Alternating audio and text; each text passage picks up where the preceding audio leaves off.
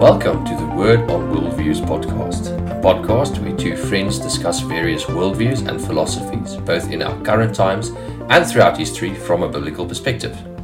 I'm Morné Fischer, joined as always by my friend Kurt Norman. Kurt, how's your week been? My week's been good so far, thank you. I've just been working hard and looking forward to going back to the pulpit this Sunday as my guest has left for his home church. Now, since we didn't meet for the past 2 weeks, how has your week been? Your 2 weeks been? Well, my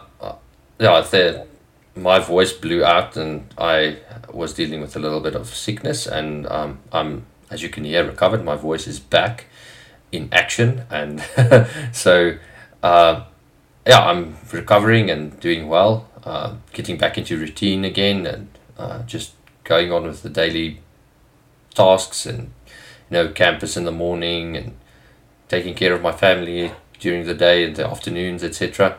So I'm doing well, can't complain. Now, really good show. And so last episode we discussed a very interesting topic, and I would just before we get into today's topic, ask you to give us a quick recap of that episode. Sure, here we go. So in the previous episode, I swear it's grape juice, the Christian and alcohol, we discussed alcohol from a biblical perspective and looked at the major positions taken by Christians on the matter. So if you're confused and you need some biblical wisdom on the matter, we encourage you then to listen to episode 7. Right, and speaking of that, at the end of that episode, you mentioned that we are going to talk about church attendance today. You specifically referred to the Lone Ranger Christian and whether that is biblical. I think the topic of church attendance is very important and very relevant since we have now been through a pandemic and many people spent months without physically attending church. That's right, and I can say that many Christians have strange and unbiblical ideas about church attendance, and they have any and all number of excuses not to attend. So yes, there are many lone rangers out there, and the truth is they're not doing well on their own. So in today's episode, we're going to discuss whether church attendance is still relevant or not, and who decides. Now, first of all, let's look at the word church. What does it mean?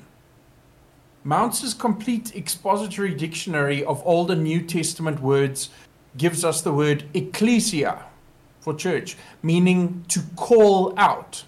So the church is the called out ones of God. In its secular use, Ecclesia refers to the gathering of the competent citizens of a city-state in order to decide issues regarding laws, office appointments, and public policy, end quote.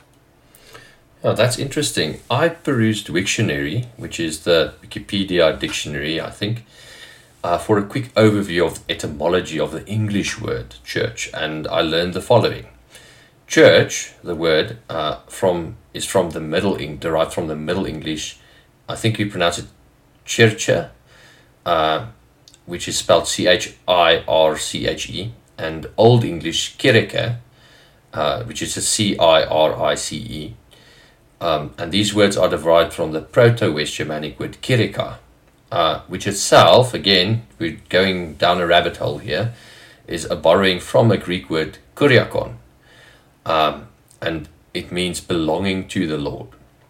Interestingly, this is why most West Germanic languages have such similar words for church. Example, kerk in Afrikaans and Dutch.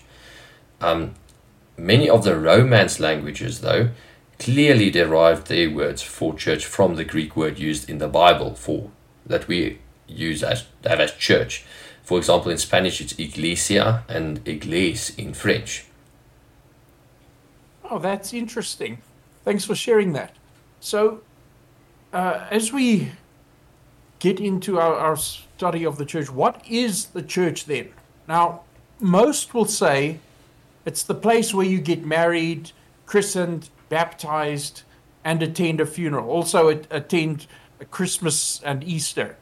Now, while those things do take place at a local church, it is important to note that the church, according to the Bible, is the called out assembly of believers.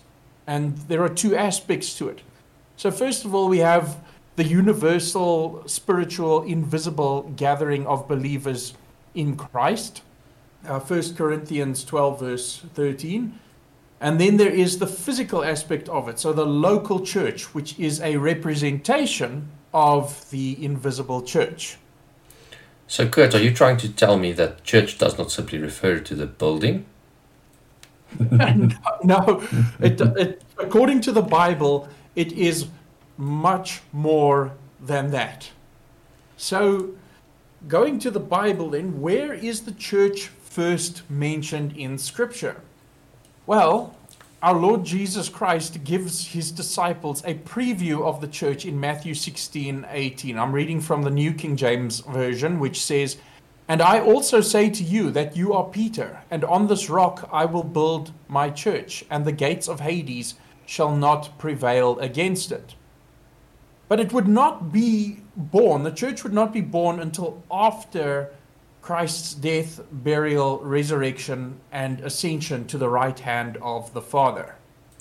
Right, so that's the first mention of the church in the Bible, Kurt. And I'm very sure that's not, as you've mentioned now, that's not the beginning of the church. And considering that point in Matthew's Gospel, it's very clear because that the church couldn't have started yet because Jesus hadn't died or hadn't been raised yet even. Correct. So when did the church begin?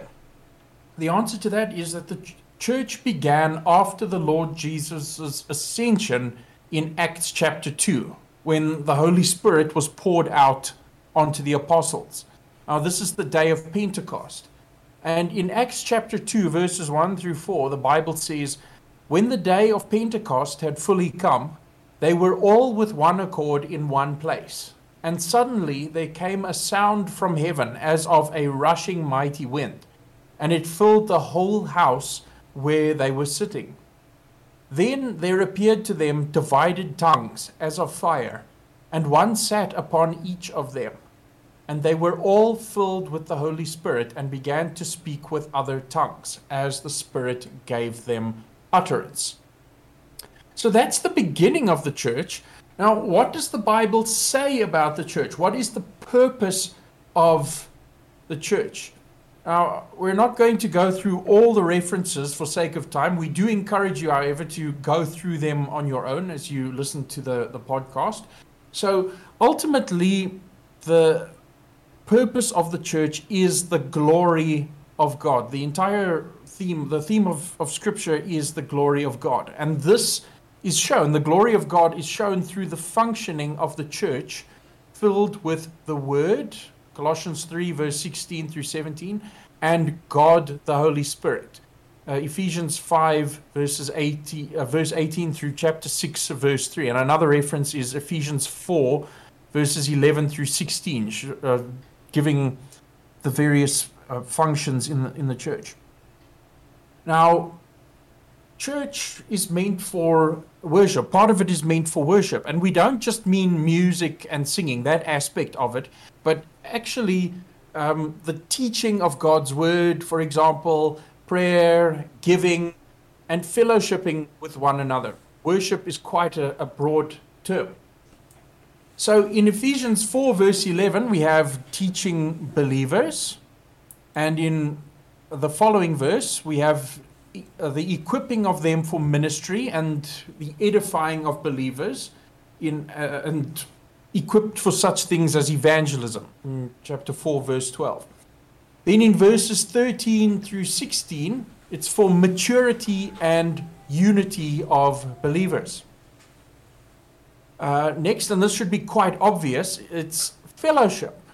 In the book of Hebrews, the author presents Christ as superior and as a part of believers pressing toward maturity. Okay, so in this book, he exhorts his readers with the following. Hebrews chapter 10, verses 24 through 25, which says, "And let us consider one another in order to stir up love and good works, not forsaking the assembling of ourselves together, as is the manner of some, but exhorting one another, and so much the more as you see the day approaching." Continuing, we have the observance of the Lord's Supper, an ordinance that Jesus Christ left for us, and we can read that in 1 Corinthians chapter 11, verses 23 through 34. The next ordinance that was left to us is baptism, which we find in Matthew 28, verses 18 through 20. Now that we've gone through that list, what does the Bible say about church attendance? Well, if we observe in the letters written to the church, we find that it is a group of believers who gather together. Now, there are no specific individuals that are addressed as lone rangers, but rather we have individuals in the gatherings that are named. Now, my observation from all of this is that it is clearly a gathering of individual Christians in a group for the purpose of worship as a local church. Yeah, the whole idea of being a lone ranger Christian or being a church on your own, quote unquote, is very contrary to the very concept of a called out assembly of believers. Correct. We find believers meeting together throughout the time of the church. So the question is then, is church attendance still relevant, and who decides that? Now, many Christians think it to be unimportant, but will still keep their membership at their respective local church. I mean, after all, my kids have to go to Sunday school, and I need someone to bury me when I die, etc. Well, I'd like to say, if that's your attitude toward church, it is way off from the Bible, and I would point you back to the Hebrews reference we looked at earlier. You are not to forsake the assembling of yourselves together. So, is the Lone Ranger Christian being biblical? No, he clearly is not. Yeah, I agree. But this brings us to another interesting topic, though, and very relevant. The COVID-19 pandemic certainly affected church attendance, and for a while churches were not allowed to gather by law even. Now, this has been controversial, and some churches refused to shut their doors. But fortunately, regardless of your position on this, etc., and we don't want to get into the weeds of the controversy, but we want to look at how it relates to church attendance. But we fortunately had tools like online meetings that helped us through this pandemic. Yes. And what I'm concerned about, considering this, is that many people, may even now, I mean, it's pretty much over, the peak of the pandemic is over, still refuse to attend church and use COVID as an excuse to not attend. I agree with you. This is a relevant topic.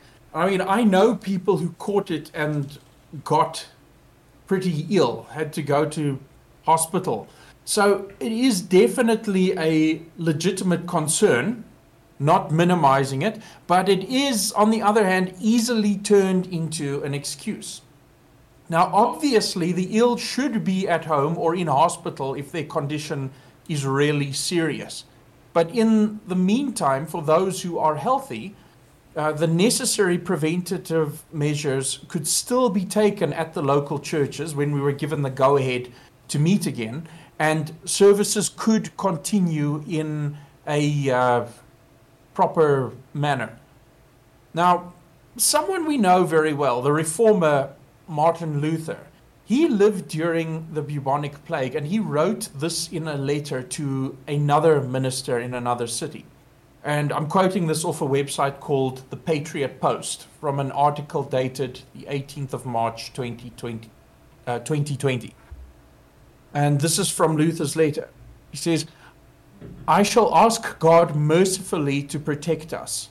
Then I shall fumigate, help purify the air, administer medicine, and take it. I shall avoid places and persons where my presence is not needed, in order not to become contaminated and thus, perchance, inflict and pollute others, and so cause their death as a result of my negligence. If God should wish to take me, he will surely find me, and I have done what he has expected of me. And so I am not responsible for either my own death or the death of others. If my neighbor needs me, however, I shall not avoid place or person, but will go freely as stated above. See, this is such a God-fearing faith, because it is neither brash nor foolhardy and does not tempt God." End quote. So, just because we are Christians, it does not mean that we are immune to deadly diseases. I mean, we, like anyone else, have to take precautions. So if it should mean not attending church for a time, then we would have to accept this as reality. And just imagine if it was a plague worse than what we had, a pandemic worse than what we had here. And thankfully, though, plagues do end and we can go back to normal eventually. I mean, God is still in control. Yes, that's just as you read that quote, it reminded me of Martin Luther. In his quote mentions both the ideas of both God's sovereignty and man's responsibility come to the fore. He's willing to take responsibility and avoid contaminating others, and yet he says if God should wish to take him, he will. So I think that should remind us as believers that we shouldn't panic in times of pandemics, and still take responsibility, take those necessary precautions, but not be totally struck by fear of this and totally in a panic and not knowing what to do, etc. It brings a balance, and I think that's what we wanted to address in terms of COVID, is bring a balanced approach to this whole issue as it relates to church attendance. Now, this brings us to our favorite segment, the Cringe-o-meter. And since we are talking about church attendance, excuse me, and considering that you are a full-time minister, Kurt, how about some of the most cringeworthy excuses you've heard people use for not attending church? Oh boy, where do I begin? Here are some that I've heard. Well, the first one is, I don't go to church because all church people are hypocrites. Wow, that's a broad brush. People who make these comments, I'm sure, often are hypocritical themselves. So my response to someone who uses that line of reasoning would be, so you think you are somehow immune from hypocrisy. Calling a whole group of people hypocrites is painting with a very broad brush here, and totally uncalled for. It is. Now, I actually heard this from someone, a woman who was family of a church member. She once visited and she said this to me. She also told me that she attends a gathering at a coffee shop with other Christians to pray over the community. Now, I didn't think about it then, but I might have said, oh, really? Who? Your barista. I mean, pastor. Yeah, that may be appropriate. Next would be, I don't go to church because I had a bad experience. Wow, is this a restaurant review or something? Like, I just tell someone to stop being a snowflake in this. Yeah. Like, churches are full of surprise sinners. And letting some bad experience deter you from attending church is also like the previous comment, in that it comes from a self-serving attitude. Church is about serving people and not being served. It's not like a restaurant where you get to complain about the service and refuse to go again because the food was cold. Church is not about being served, but about serving and loving your fellow believers. Amen. Preach it, brother. Next is, I don't go to church because my church is in my heart. And this gave me inspiration for the mobile church of the Lone Ranger. So I would ask this person, can you give me Bible for that? Well, probably not, because it isn't written. And often I find this is people just reasoning from their own thoughts, their own philosophies. There's no Bible for it. Sometimes not even twisted Bible references. Yeah, the cringe escalates. Another one would be, I don't like the music. It's too old-fashioned. Oh, goodness. And it escalates again. How about reading the lyrics to those so-called worship songs you like? And counting are often it's just a bunch of meaningless repetition designed to manipulate your emotions instead of being biblical, edifying, and God-glorifying. Yeah, after the 10,000th repetition, what is thy bidding, my master? Well, I remember someone telling me, a fellow Christian telling me that he visited a church that is popular with young people in my area.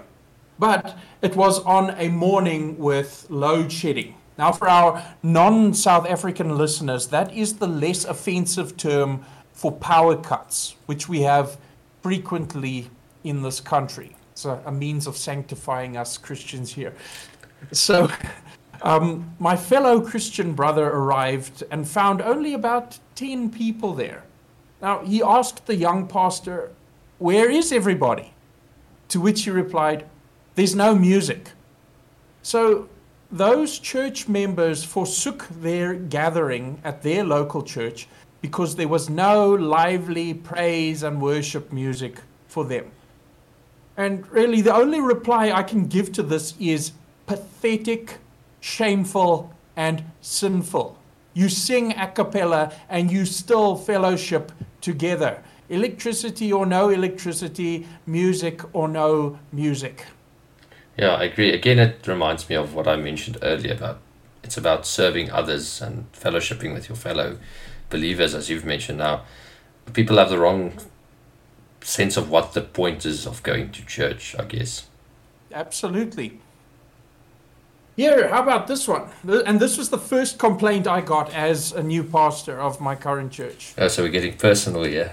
Yeah. That sermon was too long. So the complaint, the pastor preaches too long. Yeah, I think I've heard complaints along those lines as well. And I've recently seen a very apt comment regarding this on a Facebook page that mentioned people will complain that their favorite TV show's season has ended, but at the same time they will complain about the length of a sermon. And it's clear that priorities must be set in order here. Oh, absolutely. You know, people will, if they are interested in something, in a topic, and you ask them about it, say it's their hobby or something, and you ask them about it, they will talk your ear off. They will talk to you for hours and hours and hours because they pay attention to their hobby or they pay attention to their favorite TV series or movie, a series of movies, you know, so the preaching or teaching of God's word is obviously not as important as that. Now, accompanying that first complaint I got was this. Now, I watch church on TV because Pastor Herpederp, which is not his real name, only preaches 20 minutes. Yeah, Pastor Herpederp probably can't exegete the back of a cereal box either, and that's why he's motivational speeches pretending to be sermons are only 20 minutes long. Oh my goodness. Well, to end off the cringy quotes here, now I'm not trying to be super oversensitive here, but let me say this. One of the worst things a fellow believer can say, and especially to a pastor, is, "I have a lot of respect for people that don't go to church." Well, I'm a pastor, so okay, I guess I'll leave town to find a new job or just start waiting tables again. You know, it's like saying that what you do is not relevant and somehow it's not even something God called you to do. I mean, does God even consider it important? Yeah, that's a very cynical comment. Yeah. Well, out of all of these, there is no way I can pick the cringiest quote from all of them. I don't know about you. No, definitely not. No, because each one of them is on a level of cringe of their own, and they could be united together. They have united together as Kringenstein's monster. Oh, look, he's approaching you slowly, but still approaching. Oh, I guess you'll hide from Kringenstein's monster in this case in the church, right? Yes, a perfect place to hide. So before the cringe completely consumes us, let us conclude by emphasizing the importance of being part of a local body of believers. It is very important for your spiritual growth. Consider that all ministerial imperatives in the New Testament are in the context of the local church. You are not an island, dear Christian. Amen. Preach, brother. So now that we've biblically refuted the mobile church of the Lone Ranger and Lone Ranger Christianity, his theology, what is our topic for next time, Morné? Well, in our hermeneutic series, we mentioned that we are dispensational in our theology. Now, I think an episode on dispensationalism would be quite interesting. Maybe an episode or two. I don't know how extensively we can discuss this, but I'm sure we can. Especially considering all the misconceptions people have about dispensationalism. I'd love that. I mean, especially with myself coming from a MacArthurite seminary, the Master's Academy International, and you know whether they teach true dispensational theology there or not, there is much to talk about on the subject. Yes, I agree. A lot of straw men, I think, arguments are used against dispensationalism often. And so to clarify things a bit would be, I think, very helpful, at least so that our audience, at the very least, so our audience can understand the position we are coming from. Yes, let's do it. Looking forward to it.